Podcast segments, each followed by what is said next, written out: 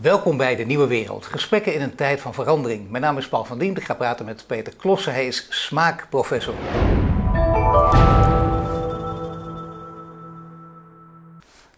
Welkom Peter. Dankjewel. De mensen die jou kennen, die weten, ja, die man is de smaakprofessor van Nederland. Dat is een bekend begrip, maar gek genoeg is het nog niet tot heel Nederland doorgedrongen. Waarom heet jij de smaakprofessor? Ik, um, ooit een keer de, werd ik in een, in een uh, uh, krantenartikel zo genoemd, in een interview. Ik geloof van Mac van Dinter. En die, ik was gepromoveerd met een smaakklassificatiemodel. Dus ik heb een model om anders over smaak te denken. En uh, dat werd opgepikt door de krant toen ik promoveerde. En toen uh, ja, kwam eruit, ja, hij is toch eigenlijk de smaakprofessor van het land. En ik heb het sindsdien altijd wel leuk gevonden. Dus ik, uh, ik heb het, ben het zelf ook maar gaan gebruiken. Ja, ik heb het ook zo leuk gevonden. Ik heb jou vaker gesproken dat ik het ja. soms ook in elke zin gebruik. Ik zal proberen me nu een beetje in te houden. Want wij gaan praten over iets heel serieus. Hè? Over de fundamentele transformatie van het wereldvoedselsysteem. De fundamentele transformatie van het wereldvoedselsysteem. Dat is een heel groot iets. Dat is een heel groot karwei ook. grote inzet ook tijdens dit interview. Kijken of we er toch enigszins toe kunnen komen. We beginnen klein. We beginnen gewoon bij wie Peter Klossen is. Peter Klossen komt uit een familiebedrijf. Uh, Hoogsoeren, de Echoput, uh, grote naam. Uh, dat gaat voortdurend op en neer in familiebedrijven, in alle bedrijven. Maar ook heel lang. Michelinster bijvoorbeeld ook ja. verkregen. Jouw vader heeft het opgericht. Jij bent de tweede generatie. Je hebt het overgedragen aan je zoon. Je zoon Karel. Je, ja. je, vader heet Jaap en jij ja. Peter. Mooie Hollandse namen ook, hè? Ja. Ook dat oud-Hollandse namen. En dan ben je ook eigenaar van de Academie voor Gastronomie, lector aan de Hotelmanagementschool uh, in Maastricht. Alles bij elkaar. Wat is de inzet uh, voor jou om je, om je ook heel groot te gaan wijden aan de transformatie, de wereldtransformatie van het uh, voedselsysteem? Um, dat is maar één antwoord. En dat is smaak. Smaak is de driver van waarom ik uh, de academie begonnen ben. Ik ontdekte toen ik bij uh, mijn vader in de zaak kwam dat smaak natuurlijk in zo'n restaurant sowieso erg belangrijk was. Dat weet iedereen. Maar vervolgens dat het nadenken over smaak echt heel interessant is, omdat je graag in een restaurant natuurlijk wil weten waarom mensen iets uh, lekker vinden. Dus het fenomeen lekker, daar wilde ik wel meer van weten. En dat ging natuurlijk in eerste instantie om het combineren van wijn en gerechten. Uh, daar deden we per ongeluk uh, uh, wat onderzoek naar. alles gebeurt meestal toch een beetje per ongeluk. In ja. mijn leven tenminste. Ja. En dat, ja, serieus? Bijna, tot, tot oh, er zit geen plan achter nooit, je doet gewoon maar wat. Ach, geen plan is misschien net te veel, nee. maar het valt mij als ik nou een beetje in mijn leven zo langzamerhand begin terug te kijken op hoe vaak toeval een rol gespeeld heeft. Dus heb je een beetje rafelig oeuvre aan elkaar geknoeid, zonder dat ja. negatief te doen. Ja, maar dat, maar dat in dat rafelige oeuvre zit één hele sterke grote rode draad en dat is smaak. En dat gaat dus van het begin bij de overname van de Echoput tot en met nu de vraag waar, waarom is dat voedselsysteem aan een, een grote transformatie toe. En dan speelt weer smaak een grote rol. Dus het valt me eigenlijk gewoon op hoe belangrijk smaak eigenlijk is bij heel veel vraagstukken. Of het nou over gezondheid gaat, over de landbouw gaat, over, over restaurants gaat, over gastvrijheid gaat. Het, is eigenlijk steeds uh, smaak wat, wat, wat bepalend is en waar we eigenlijk ook voor mijn part veel meer van moeten weten. En je hebt in je proefschrift ook de smaakstijlen Cubus neergezet. Hele grote ambitie ook in het Engels ja. laten vertalen in de hoop dat dat uh, wereldwijd groot en beroemd uh, gaat worden. En dat ja. nota bene van de Nederlanden, dat moeten ja. we niet vergeten, dat steekt in de traditionele landen als Italië en Frankrijk. Ja, ja, zeker. Maar zelfs die beginnen het nu in de gaten te krijgen. Ik werk veel met het Future Food Institute in Bologna samen. En dat is bijvoorbeeld zo'n instituut die ook echt ook in de gaten heeft van, ja, maar wat die gast zegt, dat is waar. Dus ik ben ook bij de, de World Food Day en de Earth Day en uh, deze week in de World Sustainable Gastronomy Day enzovoort. Dat zijn allemaal wereldevents waar, die natuurlijk helemaal op YouTube gaan enzovoort, maar waar uh, eigenlijk ook steeds meer het thema smaak gaat doorklinken. Dus het uh, begint toch wel degelijk te groeien. En voor de duidelijkheid, smaak is iets, althans dat kun je zo wetenschappelijk benaderen, dat doe je ook, dat het uh, objectief is. Smaak is objectief, in tegenstelling tot proeven. Ja. Want proeven, ja, dat is, kijk, ik zit in een restaurant en de sfeer is niet zo goed. Ik heb, ik heb altijd gedacht, nou, dat, daar kan ik wel overheen kijken, maar het is niet zo. De sfeer is niet zo goed. Ik proef precies hetzelfde gerecht en de sfeer is, is, is, is heel goed. Dan maakt dat wat uit. Dan ja. proef ik wat anders. Absoluut. Ja, dat, dat, gastheerschap, dat maakt dus ook een, heeft een invloed op smaak en, en, en wat er op het bord ligt natuurlijk. De combina feitelijke combinatie van smaken, van dranken en, en gerechten maakt uit. Er zijn onvoorstelbaar veel factoren. De hele ruimte maakt uit, dus hoe het, hoe het aangekleed is en het licht en alles maakt uit. En hetzelfde geldt bijvoorbeeld ook voor, voor het fenomeen, dat zullen veel mensen wel herkennen. Bij mij begon dat uh, in, in, lang geleden als, als student. Ik ben naar Praag toe geweest. En dat was een heerlijk likeurtje. En ik was ook meteen verliefd daar en heel veel gedronken, veel te veel gedronken. En nou, een paar flessen inslaan, mee naar huis nemen. En thuis was het niet te zuipen. Niet te zuipen. En maar hoe kan dat? Grappig, hè? Ja, ja dat, dat, zijn dus allemaal dingen die dus eigenlijk niet met smaak te maken hebben. Dat is een grote misverstand. En fijn dat je dit soort voorbeelden naar voren brengt. Want daarmee zie je dus dat het proeven enorm beïnvloed wordt. De smaak is dus hetzelfde. Die fles die jij in Praag dronk of thuis dronk. Die fles, laten we even vanuit gaan, de inhoud is, is hetzelfde. Ja. Alleen Ehm, de omstandigheden zijn anders en daardoor waardeer je die fles heel anders. Dus het idee dat smaak iets uh, objectiefs is, is dus heel nuttig. Want dat betekent dus dat we ons niet laten verleiden door ja, maar die omstandigheden en het persoonlijke en het subjectieve. Maar dat we ook gaan nadenken over ja, maar wat zit er nou in die fles? En wat bepaalt nou eigenlijk dat de objectieve kant van smaak zodanig benoemd kan worden, zodat we het lekkere van iets, een, een, product, of het een drank of een gerecht of wat dan ook is, dat we dat ook veel beter kunnen voorspellen, want dan kun je er wat mee gaan doen. Er zijn wel veel koks, weet ik, ook sterrenkoks, eh, die hebben vaak een hekel aan dit soort verhalen, want die denken, wacht even, dit is eh, de wetenschap en ik ben creatief en daar gaat het om. En, en daardoor kom ik tot grote hoogte en hier moeten we niet zo, zo, zo moeilijk over gaan doen. Wat zeg je tegen die koks? Dat ze dan uh, zichzelf tekort doen. Uh, het, is, het is natuurlijk zo dat creativiteit super belangrijk is. En ook ik hou van hele bijzondere creaties. En ik hou van koks ook, die proberen die grenzen op te zoeken en te, te verleggen zelfs. Maar het is hetzelfde spanningsveld wat je in de kunst ook hebt. Er is een wet van, uh, van de kleuren, er is een compositieleer, er, er, is, er is het gulden snee in de architectuur. En ja, daar, daar kun je het precies dezelfde discussie over voeren. Eén heel groot verschil al die andere leren in de, in de kunsten, die zijn al heel lang geleden benoemd. Die zijn al, al eeuwen hebben die een geschiedenis. En in smaak moeten we er nog mee beginnen.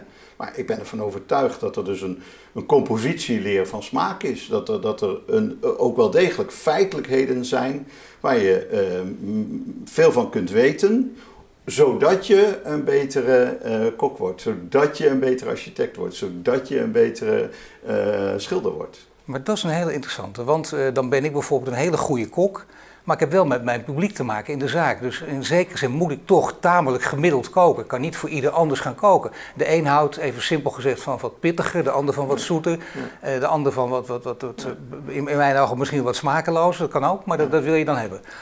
Uh, heb je, dan heb je verschillende koks natuurlijk. Hè? Dat geldt voor recensenten ook. Sommigen kunnen heel goed proeven, zo goed dat het allemaal waar is wat ze zeggen, maar dat, uh, aan het gewilde publiek gaat dat voorbij. Hoe los je dat op?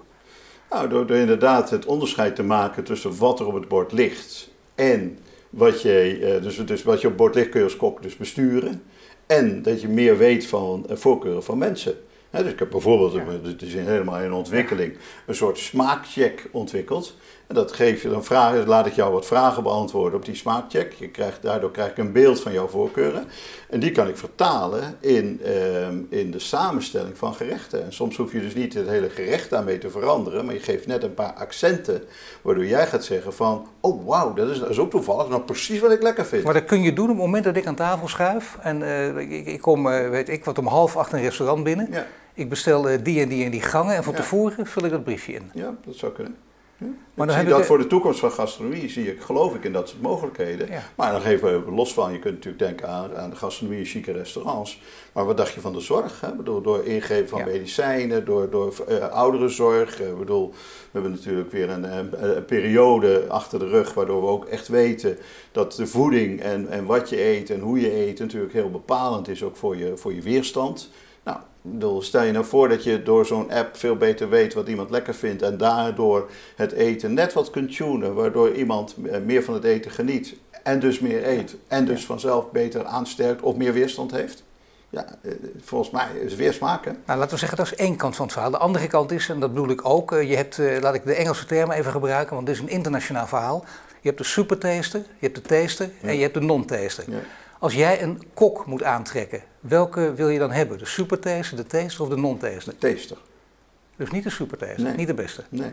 Die supertasters, en net als de non-tasters, dat is eigenlijk een heel apart verhaal. Hè? Dat, is, dat is door een wetenschapper uh, beroemd gemaakt, uh, Linda Bartoshuk in Amerika. En die heeft dus een bepaalde chemische stof afkorting is PROP. maar dat is dus, of PTC. En dat is een hele bittere stof, maar niet iedereen proeft dat. Dus wat die Linda gedaan heeft, die heeft dus punt 1 ontdekt, gewoon die gevoeligheid voor PTC die verschilt. En vervolgens heb je dus mensen die dat helemaal niet proeven, de non-tasters. Je hebt een groep van mensen die zegt van, mooi ja, ik proef het wel, maar zo erg is het allemaal niet, een beetje bitter. Ja. En je hebt die supertasters die inderdaad zeggen, wat gadverdamme, wat is dit voor smerigs? En die het bijna uitspuren, die, die walgen. Nou, dus dat fenomeen van die tasters uh, in die categorie moet je dus daaraan koppelen. Ja, maar dan denk ik, als ik uh, dit hoor, dan denk ik, oh wacht even, maar hij kiest niet de beste kok, hij kiest de, de kok die kookt voor het gemiddelde. En dat woord gemiddelde, dat, dat, dat is wat anders dan de gulden snee, want daar wil jij altijd naartoe. Wat is het grote verschil? Nou, ik, ik zeg niet per se dat hij naar het gemiddelde moet, maar ik zeg als die supertastes, die zijn dus niet alleen gevoelig voor die hele bittere stof, die zijn ook, blijkt nu, gevoelig voor hele andere stoffen. Dus die proeven gewoon niet zoals de, uh, de gemiddelde mens. En dat betekent dat als je daarop uh, je, je, proeven, je daarmee je gerechten mee afstemt, ja, dan heb je natuurlijk al heel snel iets wat natuurlijk een bepaalde categorie aanspreekt maar een andere categorie niet. Nee, maar gemiddeld uh, is, klinkt negatief. Gulden snee klinkt heel mooi, dat is wat anders. Hè. Kook je dan voor, of, of doe je want uit de kunst weten we dat, hè? De gulden snee, dat, dat, is interessant. Het gemiddelde, daar willen we niet bij horen. Nee. Maar daar, daar moeten we ook naartoe. En een van de dingen die ik dus uh, wel eens mis, is uh, authenticiteit en karakter. Ik herinner me nog een tijd dat de gastronomie nog een beetje, uh, misschien vooral in Nederland, nog wat meer in de kinderschoenen stond. En toen kon je gewoon, als je een, laten we zeggen, een bijeenkomst had van de Allianz Gastronomiek in die tijd. En dan had je allerlei koks die dan van hun restaurant een gerecht meenamen. Ja. En dan weet ik dat in die tijd de culinaire journalisten, die maakten er een sport van om aan de gerechten te herkennen van welke chef is dat. Ja. Nou, als je dat nu doet, eh, toevallig kwam ik laatst met de social media een, een, een, een, laten we zeggen, een kleine video tegen van allemaal gerechten van de sterrenchefs van nu, die uh, ja, de, de, laten we zeggen, welke, welke gerechten hebben, hebben ze nou ontwikkeld in de afgelopen periode. Dat was zo'n zo'n soort, je kent dat wel, zo'n dia-show die vrij snel achter elkaar al die gerechten laat zien. Ja. En er zit geen karakter in. Die zijn bijna echt allemaal hetzelfde. Dus toen ik, ik, ik ken ook wel een stel van die chefs, natuurlijk. En uh, ik, ik, ik zou niet weten, oh ja, nee, maar dat is typisch van Piet. Of dat is typisch van die. Of dat is typisch van hem. Maar dat is afgrijzelijk, hè? Dat is echt afgrijzelijk. Ik wil het niet te groot gaan maken, maar het lijkt een beetje op globalisering. Het begon met, uh, als je kijkt naar de winkelstraat, uh, op een gegeven moment was het overal verschillend. Toen werd uh, Sneek precies hetzelfde als, als Venlo. En nu in de hele wereld bijna. Je loopt overal en overal dezelfde winkels. En dat wil je niet hebben. Nee, en dat noem je dus karakter. Ik vind het een prachtig voorbeeld, om maar een culinair voorbeeld te noemen. In uh, Amerika, in Oregon, uh, in, Portland, Oregon, daar zit uh, Aaron Adams met zijn restaurant. Dat heet Farm Spirit. En die doet wat heel veel anderen ook doen. Namelijk, ik haal mijn producten en voor hem 100 mijl rond Portland, Oregon. Cascadia heet dat gebied. dat zijn bergen en gebieden, nou, enzovoort. Daar haalt hij zijn producten van. Nou, dat verhaal kennen we. Dat horen we heel veel mensen ook zeggen. Maar niet op de manier waarop Aaron dat doet. Want Aaron zegt dan, kijk, uh, je komt dus Farm Spirit binnen en je zegt van, nou, doe mij maar een glaasje jus d'orange, toch? ja, dan komt er iemand van de bediening komt dan bij je zegt van, meneer, dat is erg interessant dat u hier uh, sinaasappelschap wilt drinken. Blijkbaar weet u waar die sinaasappelboom staat. Wilt u alstublieft ons gaan helpen waar die staat? Maar wij vinden het ook heel interessant om wel eens sinaasappelsap te schenken. Maar wij kennen die boom niet. Dus wilt u ons even helpen? Dus ik wil maar zeggen, koffie, um, uh, allerlei olijfolieën of andere tropische oliën, tropisch fruit, uh, cacao, uh, enzovoort, enzovoort, enzovoort. Niet, niet, niet, niet, niet. En dat, dan begint het karakter te komen. Als je dan dus zegt van, oh wacht even, dit is het gebied van Portland, Oregon. En deze man die maakt dat zo. Dan, dan begin je, dan heb je karakter. En dan, dan gaat er iets anders gebeuren. Dan, dan ga jij dus misschien, ik wil naar Farm Spirit toe. Ik wil dat meemaken, weet je. Dan gaat als een kok een heel duidelijk karakter heeft, dan ga je, als je dat weet tenminste, en die man die brandt dat een beetje goed, dan ga je daar naartoe. Dan wil je daar naartoe om dat mee te maken. Zometeen, hè? Zometeen. Zometeen. Uh, dat karakter heeft ook te maken met, met de discussie over transformatie van het wereldvoedselsysteem. Ja, Zometeen, dat lijkt een ingewikkelde, maar jij gaat zometeen uitleggen wat het is. Maar voordat we daar aan toe komen. Natuurlijk die verdomde anderhalve meter. Hè. Ja, we moeten ons eraan houden, want we weten het niet zeker. En toch, maar de geluiden zwengelen aan, er komt meer kritiek en het is in ieder geval onleefbaar. We mogen het nooit meer het nieuwe normaal noemen. Gelukkig begint dat door te dringen. Maar toch, hoe werkt dat in de horecawereld die jij zo goed kent? Bijvoorbeeld uh, in het uh, egelput van je zoon. Is dat te doen, die anderhalve meter? Of is het echt een ramp waar je zo snel mogelijk van af moet? Ehm, het laatste ben je natuurlijk meteen geneigd ja op te zeggen. Uh, dus laten we daar maar even niet beginnen. laten, we zeggen, laten we zeggen, ik denk in de, in de, ehm, in de grotere zaken luxere zaken. Ja. Daar is de anderhalve meter tussen de tafels niet zo'n probleem. Het anderhalve meter in de keuken is bij de Egbert ook geen probleem, want we hebben, eh, we hebben zelf gebouwd, dus we hebben een ruime keuken. Dat is ook belangrijk, want soms heb je wel in een restaurant nog de tafels uit elkaar, maar dan staan ze in de keuken, hutje mutje. Dus, uh, dus in, heel veel opzichten is die anderhalve meter bij ons heel goed te doen. Bovendien een enorm goed uh, mooie terras. Dus uh, we, we, zijn relatief gezegend met, met ruimte. Ja. Ook in de kamers, in de gangen, in de loopruimtes enzovoort. Dus wij kunnen relatief makkelijk met die anderhalve meter om. Dat is één. We liggen natuurlijk prachtig ook in het bos, dus je kunt wandelen enzovoort. Ook allemaal fijn.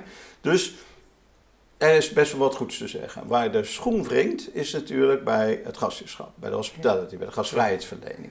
En dan vind ik het een beetje vreemd, en dat moeten we proberen gaan te vermijden, en dat gebeurt bij ons trouwens ook niet, dat je ergens ober komt aan met het plateau en die zet het uh, op anderhalve meter weg en zegt dan tegen jou, nou daar staat het, ga het maar even pakken. Ja. Ja, eh, ik, ik, ik heb daar... Alles zelf terugzet op de trolley, dan wordt het toch een soort vet altijd. Het ontbreekt er nog maar aan, wilt u ook even dat karretje naar de afwas brengen, want dan... Uh, ja. Nee, dat is... ik, ik, ik, ik, geloof daar dus niet in. Maar dan nog, kijk, jij bent gezegen met ruimte. Althans, uh, ik moet nu zeggen, het restaurant van jouw zoon gezegen met ruimte. Maar uh, kijk, je hebt natuurlijk heel veel uh, restaurants die dat niet hebben. En waar het ook gaat om, ik heb het zelf nu ook al een paar keer meegemaakt. Het gaat om de sfeer, de reuring. Ja. Vind je heel prettig en die is totaal verdwenen weg.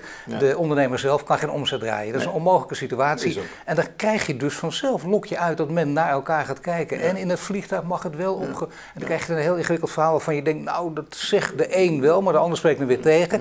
Dus het is, het is heel erg lastig en je hebt het idee dat je geknecht wordt en dat het heel moeilijk wordt gemaakt. Ja. goed, het ultieme antwoord is natuurlijk gewoon uh, testen. Als je zeker weet dat iedereen die in de ruimte verkeert, uh, door de deur binnenkomt, bij de achterdeur en de voordeur, weet je zeker dat niemand er binnen is die, uh, die, die besmet is. Ja, dan, kun je natuurlijk net zo dicht bij elkaar zijn als je wil. Het gaat om de zekerheid dat, dat je besmet bent.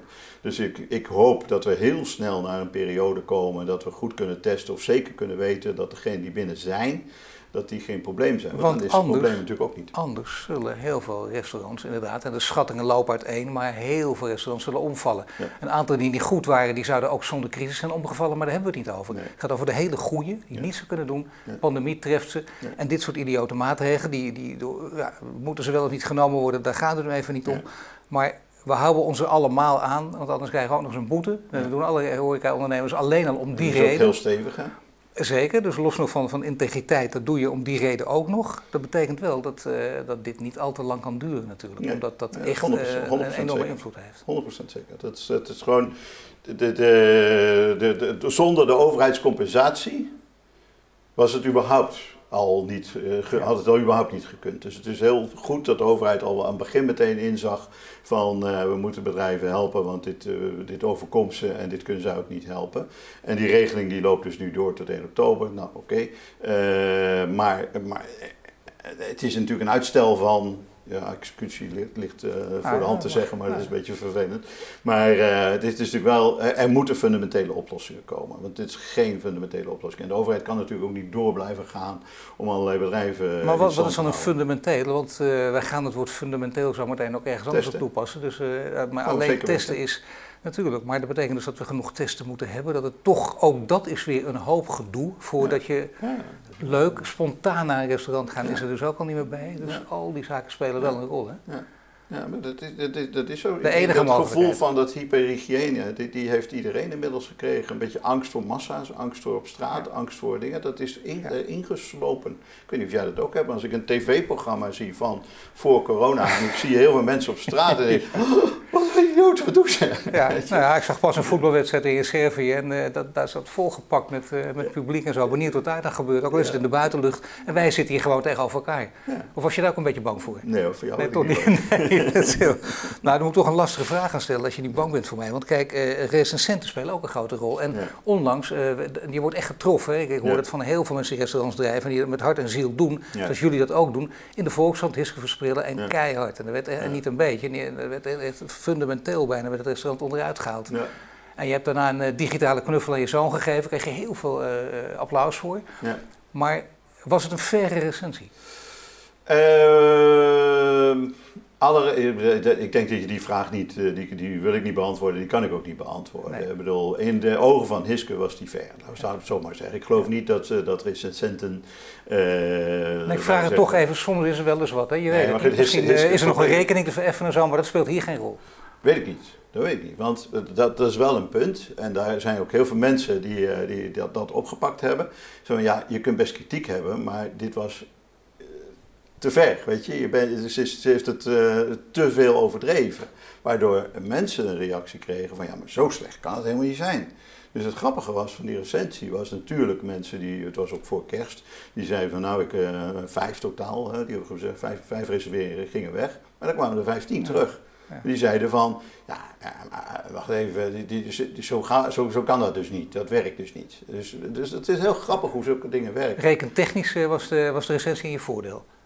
Ja, vijf weg, vijf er gebeurde, er gebeurde wat anders, wat veel interessanter is eigenlijk. Dat de, receptie, de, de recensie werd ook gelezen door onze voormalige chef-kok Leendert, die, uh, die super enthousiast altijd was. En uh, ook in de tijd van... Uh, de ster van de Echoput, dat was Leendert aan het, aan, aan het fornuis. Je kunt ook zeggen, hij heeft de ster teruggebracht of zo, als je wilt. Maar ja. nou, goed, maakt niet uit. Leendert, die las dat ook. En Leendert, die reageerde naar mij. Zo, Jezus, maar de, ik, ik heb nog altijd een warm hart voor de Echoput. En ik vind, ik vind het eigenlijk heel vervelend. Dus ik heb hem terug van, nou Leendert, fijn, iemand met een warm hart, die is volgens mij altijd welkom. En daardoor is een gesprek tot stand gekomen. En precies op 16 maart, de beroemde 16 maart, dat de horeca dichtging, kwam Leendert bij onze dienst.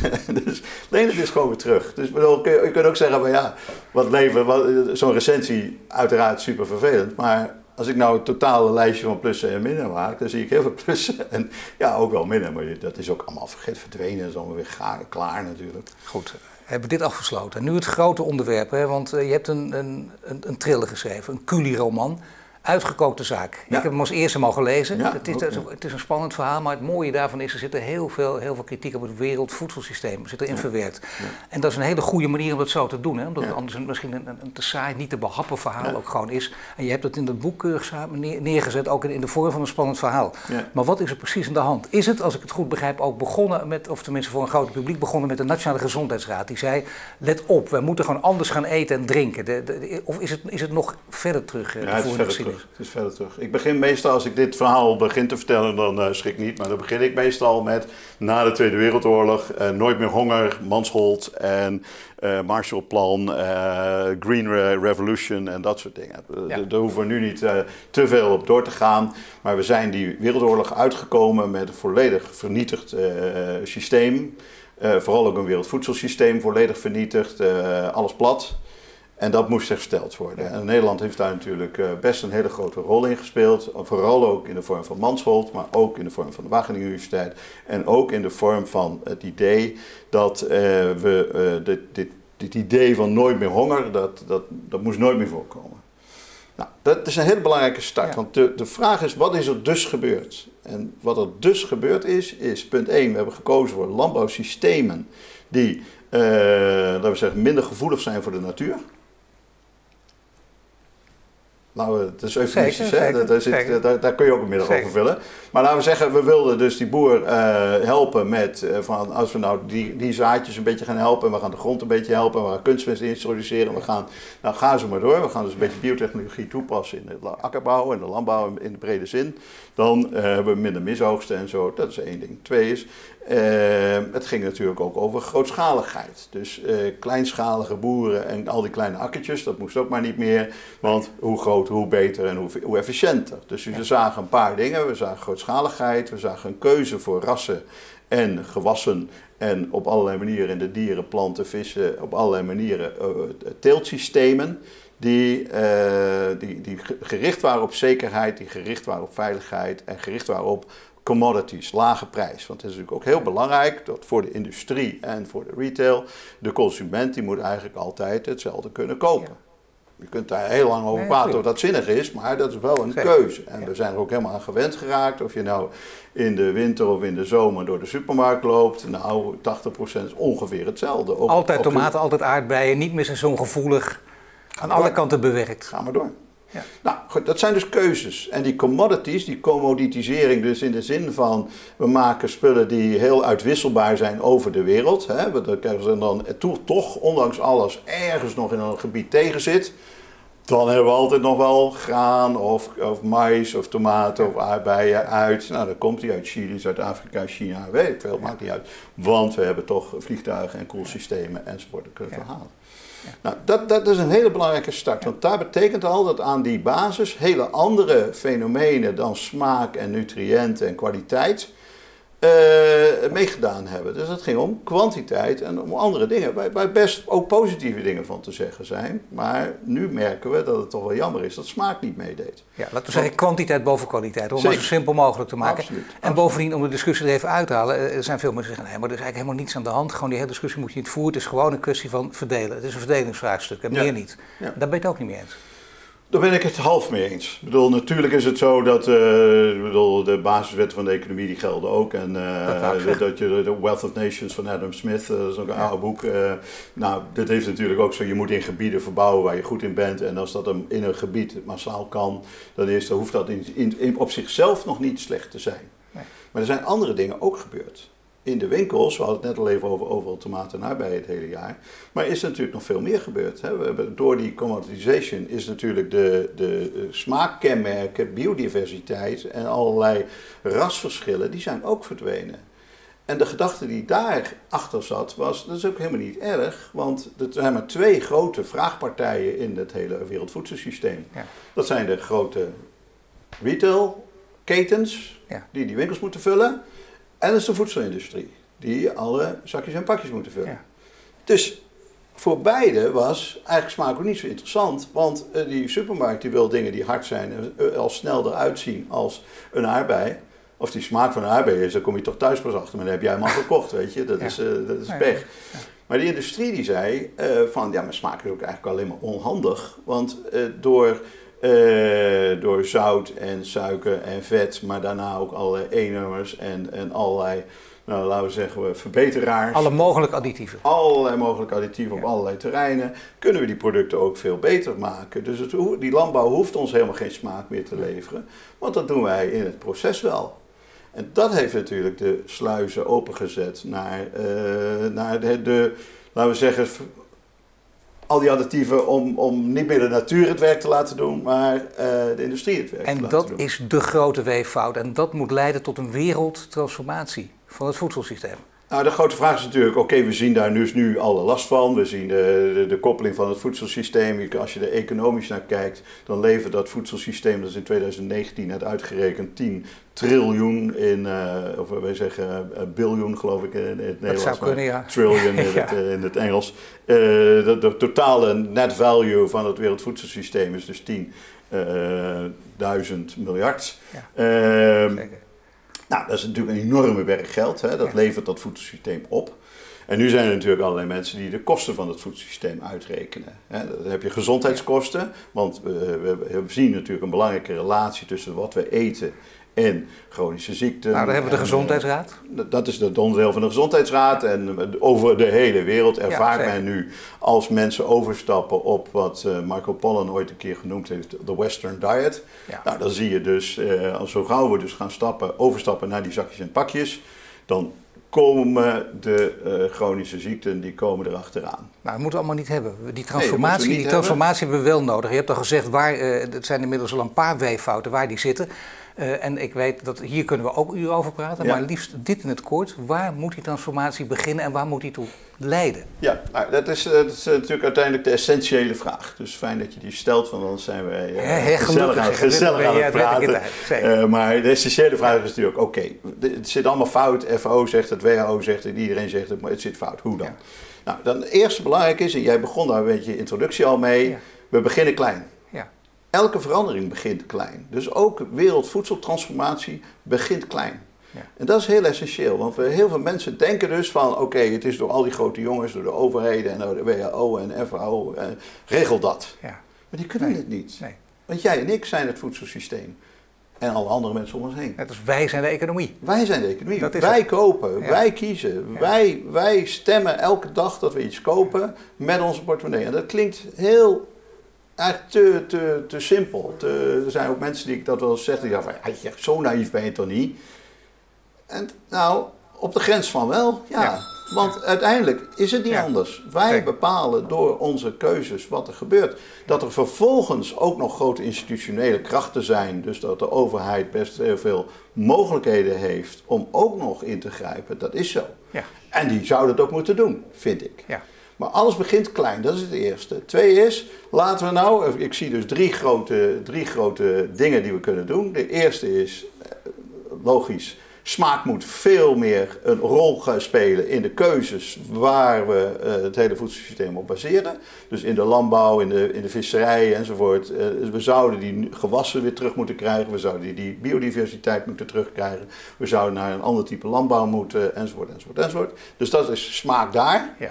Vervolgens moeten we echt naar uh, het wegnemen van barrières. Er zijn barrières. Eén is dat we bijvoorbeeld niet weten hoeveel echt dat voedselsysteem kost. We kijken wel naar de opbrengst, maar niet naar de kosten. Terwijl het nu blijkt dat het gewoon 2 triljoen ook kost, dat hele voedselsysteem. Dus ja, nou, ah, je kunt wel trots zijn op die team die het oplevert, maar het kost elk jaar 2 triljoen. Dus de grote vraag, en die moet beantwoord worden, is: willen we en kunnen we dat nog wel uh, betalen?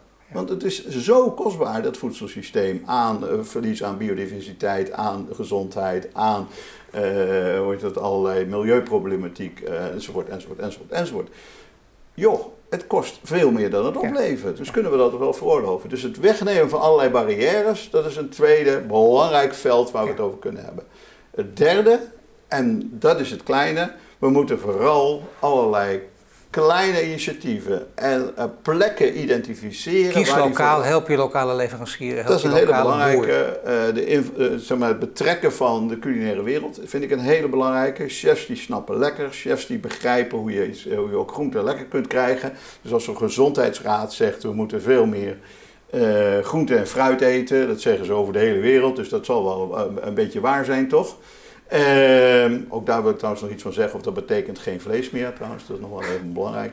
Maar laten we zeggen, we moeten veel meer groente en fruit eten. Dan zegt de consument, groente en fruit, ja, dat is saai, is niet leuk en niet lekker. Die snacks, die zijn lekker. En friet is leuk en friet met mayonaise is nog leuker. Nou, friet, pizza, pannenkoeken, nee, dus maar is, is, ook heel lekker. Maar het grappige is, dat is ook heel lekker, want die industrie is natuurlijk niet gek. Die heeft natuurlijk met, met hun enorme researchafdelingen, hebben ze heel goed begrepen wat wij lekker vinden. Dat hebben ze ook heel knap in elkaar gesleuteld. Dus die koks, die waren helemaal buiten spel, die moeten weer in het spel komen om de mensen zelf thuis weer te leren van, maar zo krijg je je dingen lekker. Maar ik vond het altijd wel geweldig, hè? Gerard Reven die het ooit uh, tot literatuur maakte, heerlijk ordinair voedsel. Daar ging het over friet.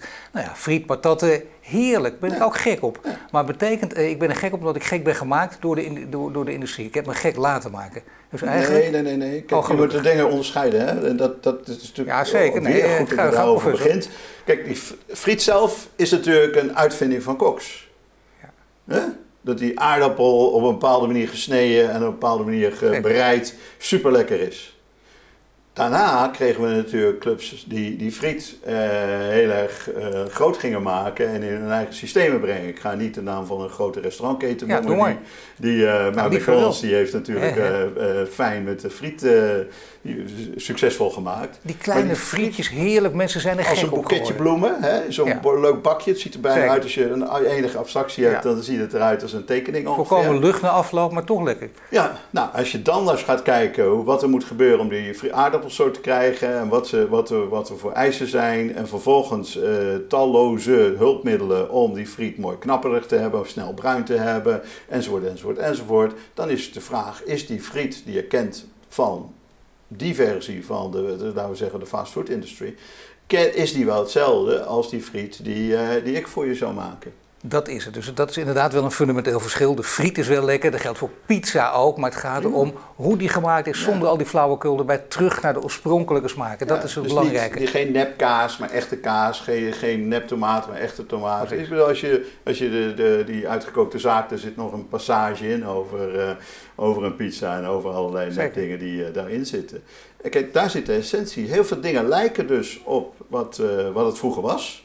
Ja, of een blikje tomatensoep, een grote leuke foto van, een oma erop en een grote pan, een mooie foto van tomaten of voor mij bij een veld met tomaten.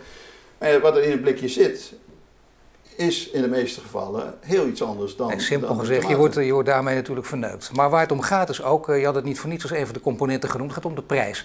En uh, Jaap Seidel, die ken je ook, een belangrijke ja, hoogleraar die zich met voeding en gezondheid bezighoudt. En die zegt ook altijd, het blijft heel erg raar. Dan moeten we, dat kunnen we vrij gemakkelijk, zegt hij ook wel, veranderen. Er zijn een paar mogelijkheden voor en ik ben benieuwd wat jij ervan vindt. Uh, waarom is gezond voedsel altijd heel duur en waarom is ongezond voedsel altijd heel goedkoop. En ja. altijd wordt het voorbeeld van de kiloknaller aangehaald. Ja. ja, je zult maar weinig geld hebben. Prijs is voor de meeste mensen 95%. Blijkt uit alle onderzoeken. Hoe correct je er ook over kan praten, voor de meeste mensen is dat bepalend. Daar gaat het om. Hoe kun je dat veranderen? Um, door de twee grote partijen die dat bepalen erin te betrekken. De eerste is de overheid. En niet alleen de Nederlandse, maar de, de, laten we zeggen, de grote institutionele overheid. De overheid, dan praat je over belastingen, over taxes. Ik denk nog eerder aan subsidies.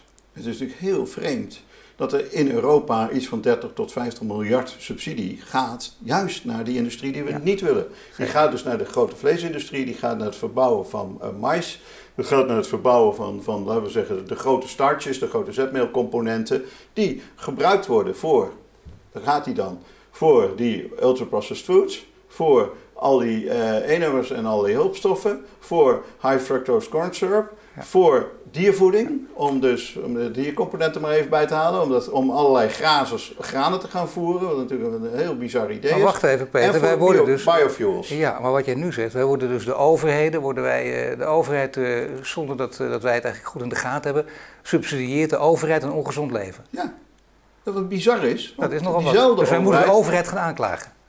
Nou, aanklagen vind ik niet, maar ik vind wel dat het bizar is dat, er, dat ik zo weinig hoor eh, ik hoor het belastingverhaal, ik hoor natuurlijk altijd het verhaal van de BTW van 6 naar 9 procent, dat het groente daar en water daardoor duurder geworden is. Ja, krankzinnig.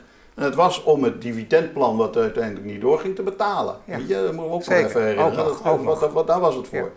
En op een gegeven moment hebben we dan dus nu, dus kijken we naar de belastingen. Of naar, naar de vettax of de suikertax, de ongezond eten extra duur maken. Nou, heeft dat met sigaretten nou echt geholpen? Of heeft dat kwartje van kok, het rijden van, van de auto nou echt geholpen? Dat zijn, dat zijn eigenlijk maatregelen die de overheid wel fijn vindt, want er komt heel veel geld extra binnen. Maar het zijn geen maatregelen die het fundamenteel oplossen. Dus ik zou zeggen, ga nou eens letten op subsidies. En ga die subsidies nou niet daar geven, maar ga die subsidies nou geven aan, aan de ontwikkeling van agroecologie. Ga die geven aan, aan het, zeg maar, het veranderen van het fundamenteel veranderen. Nee, maar dat is zeker zo in coronatijden toch wel een heel interessant verhaal eigenlijk. Hè? Want de, de overheid hamert er en terecht natuurlijk op. En gezondheid staat op één. Gezondheid is heel belangrijk. Eh, vergt ook heel veel van ons. Dat we ons allemaal aan die regels houden waar we het soms misschien niet eens mee eens zijn. Maar goed, dat doen we allemaal. Keurig. Aan de andere kant uh, is de over, dezezelfde overheid ons, die, die dus gezegd gezondheid zo belangrijk te vinden, is ons ongezond aan het maken. Ja, en betaalt de rekening van ongezondheid. Ja. Dat ook nog, hè? Werk aan de winkel voor de overheid. Nou, ik zou zeggen, joh, lieve overheid, uh, kijk eens even naar wat je uitgeeft aan, aan, uh, aan zeg maar, het bestrijden of het betalen van ziektes die vermijdbaar zijn. Dus heel veel ziektes, 7 van de 10 doden tegenwoordig heeft de WHO uitgerekend, zijn dus leefstijlgerelateerde ziektes. Die allemaal dus voorkomen kunnen worden door een andere leefstijl.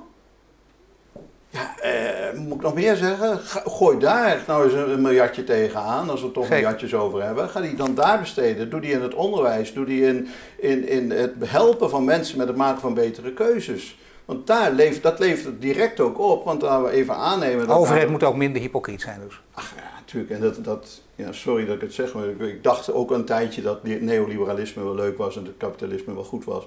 Maar echt, we zien gewoon grenzen en we zien gewoon fouten, weeffouten ook in dat neoliberalisme. De overheid heeft een taak en die taak is de burger beschermen. Ja, maar dan moet die overheid dus wel, daar hebben we het nou net over, daar, hebben de neoliberalen over geklaagd dat die overheid het hier niet zo goed doet. En uh, die doet het hier dus niet goed. De overheid moet dan wel die taak ook serieus op zich nemen. Ja. Daar gaat het om. En ze niet te veel laten leiden door mensen die allerlei belangen hebben en die dan in Den Haag de wetten gaan voorschrijven. Dat, dat is niet zo handig. En wat is de rol van het bedrijfsleven hierin? Nou, dat is natuurlijk de andere kant. Het bedrijfsleven, de, de, de toekomst van de wereld en ook in zo'n voedseltransformatie is natuurlijk met de industrie, niet zonder de industrie. Dat is natuurlijk heel belangrijk. Er zijn wel eens mensen die denken van, oh, nou, vroeger was alles beter en dan gaan we over allemaal kleine tuintjes en iedereen een eigen olijfboompje in de tuin. En ja, kom op, even reëel, weet je. Ik bedoel, we hebben ook een, een wereldbevolking die groeit naar richting de 10 miljard in 2050. Dus bedoel, er, is, er staan nog wel even wat leuke uitdagingen op ons te wachten. Dus de industrie die, eh, die is heel belangrijk. Die industrie moet gewoon beter worden. Die moet ophouden met die, met die zeg maar, maskeren van de fouten. Die moet onder ogen zien dat er dingen in dat voedselsysteem niet goed zitten. Dat er in de producten die ze maken dingen zijn die niet goed zijn.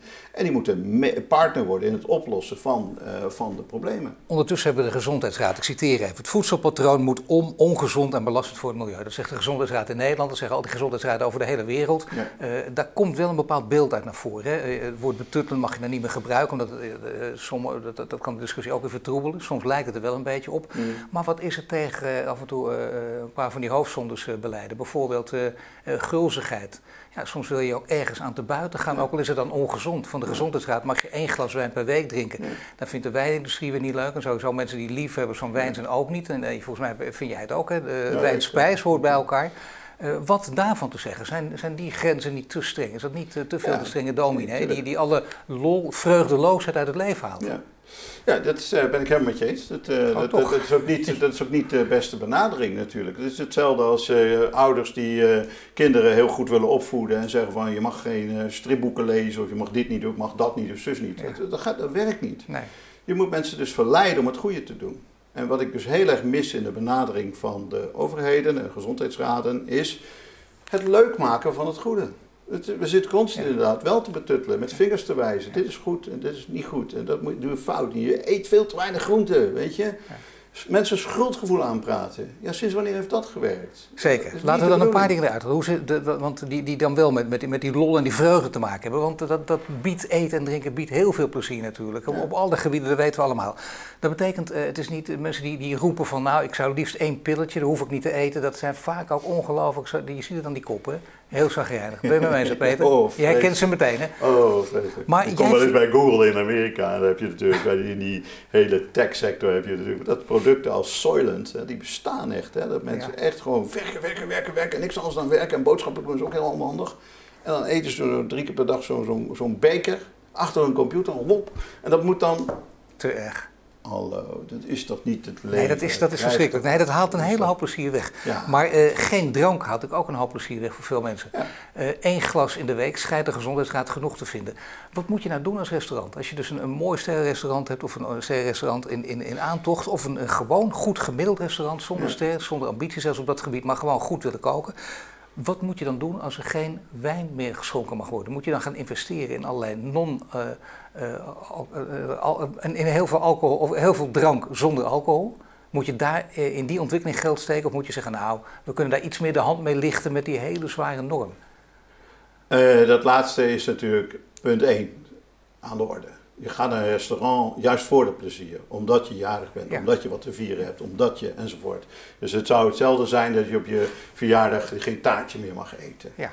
Het gaat natuurlijk om, niet om dat taartje, het gaat om elke dag taartjes eten. Ja. Dus als je nou elke dag in een restaurant zou zitten en iedereen zou elke dag in een restaurant zitten, dan wordt het een rol voor de restaurants om, uh, om, om deze zaak serieus te nemen. Desalniettemin er zijn ook zaken waar ik ook trouwens met sommeliers, als ik in de sommelieropleiding mensen uh, help met kennis, dan, uh, uh, dan zeg ik heel vaak, er zijn wel dingen die als sommelier heel goed kan doen. Je kunt letten op hoe je stel je een wijnarrangement samen. En als je een wijnarrangement samenstelt met alleen maar wijnen van boven de 13%, 14 en 15%, dat is niet nodig. Je kunt natuurlijk best kijken naar wijnen die uh, lager in alcohol zijn. Dat, dat snap ik ook niet. Dat je af en toe als een balletje de winkel uitloopt of, of de restaurant uitloopt. Sommigen heeft zijn werk niet goed gedaan. Maar toch, maar niet, niet die, die regel van één glas in de week en ik mag vanavond maar één glas drinken. Nee, helemaal niet. Maar ik bedoel, je kunt ook nog wel slimmer zijn, ook nog door te zeggen van eh, neem even thee of bier, je mag er kiezen. Maar voor beide geldt hetzelfde, dat er geen of heel laag alcoholisch, maar wel fantastische variëteit, fantastisch interessante producten. En als je nou een supermooie thee of een superleuk bier, heel onbekend, maar wat wel geweldig past bij je gerecht. Het gaat toch om beleving? De beleving zit niet in de alcohol, de beleving zit in het, in, in het vertier, zit in, zit in de ervaring. Zit erin dat jij in een restaurant bent en teruggaat met van wow, ik heb dingen meegemaakt die ik nooit meegemaakt heb. Wat fantastisch.